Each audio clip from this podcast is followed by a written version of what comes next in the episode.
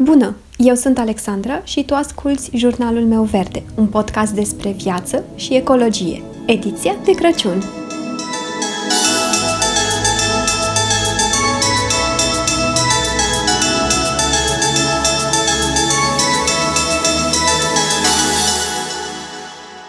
Zilele trecute am terminat de citit mica enciclopedie Huga, rețeta daneză a fericirii. O carte pe care vă recomand să o citiți în cazul în care nu ați făcut-o deja. Și în carte era prezentat la un moment dat un tabel cu lucrurile pe care danezii le asociază cu termenul de Huga, sper că îi pronunț bine numele, iar Crăciunul, fiind pe locul numărul 4, m-am gândit că nu pot să ratez momentul de a împărtăși și cu voi câteva gânduri despre Huga. Huga este un concept folosit de danezi pentru a descrie ceva ce înseamnă confortabil, plăcut, frumos, bun. Are chiar mai multe conotații, cum ar fi protejat, intim, cămin confortabil, dulce, pitoresc, confort și așa mai departe. Atmosfera Huga poate fi creată de foarte multe lucruri.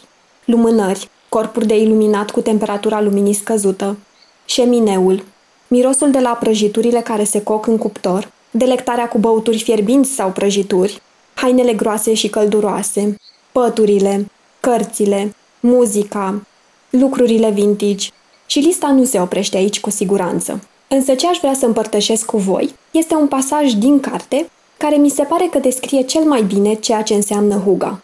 Huga este modest și potolit. Înseamnă să alegi rusticul în locul noului, simplul în locul luxului și ambianța în locul agitației. Din multe puncte de vedere, Huga e verișorul danez al vieții liniștite și simple. Înseamnă să te îmbraci în pijama și să te uiți la stăpânul inelelor în ajunul Crăciunului.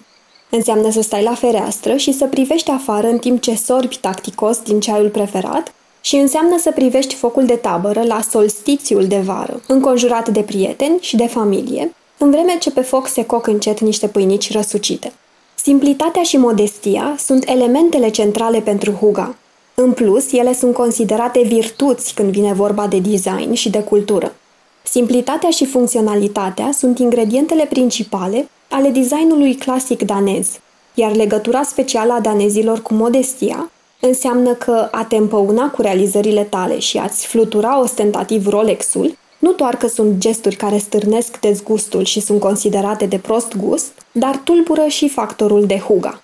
Dacă mă întrebați pe mine, aș spune că nu avem nevoie de prea multe ca să fim fericiți. Noi, oamenii, suntem mereu în căutarea fericirii.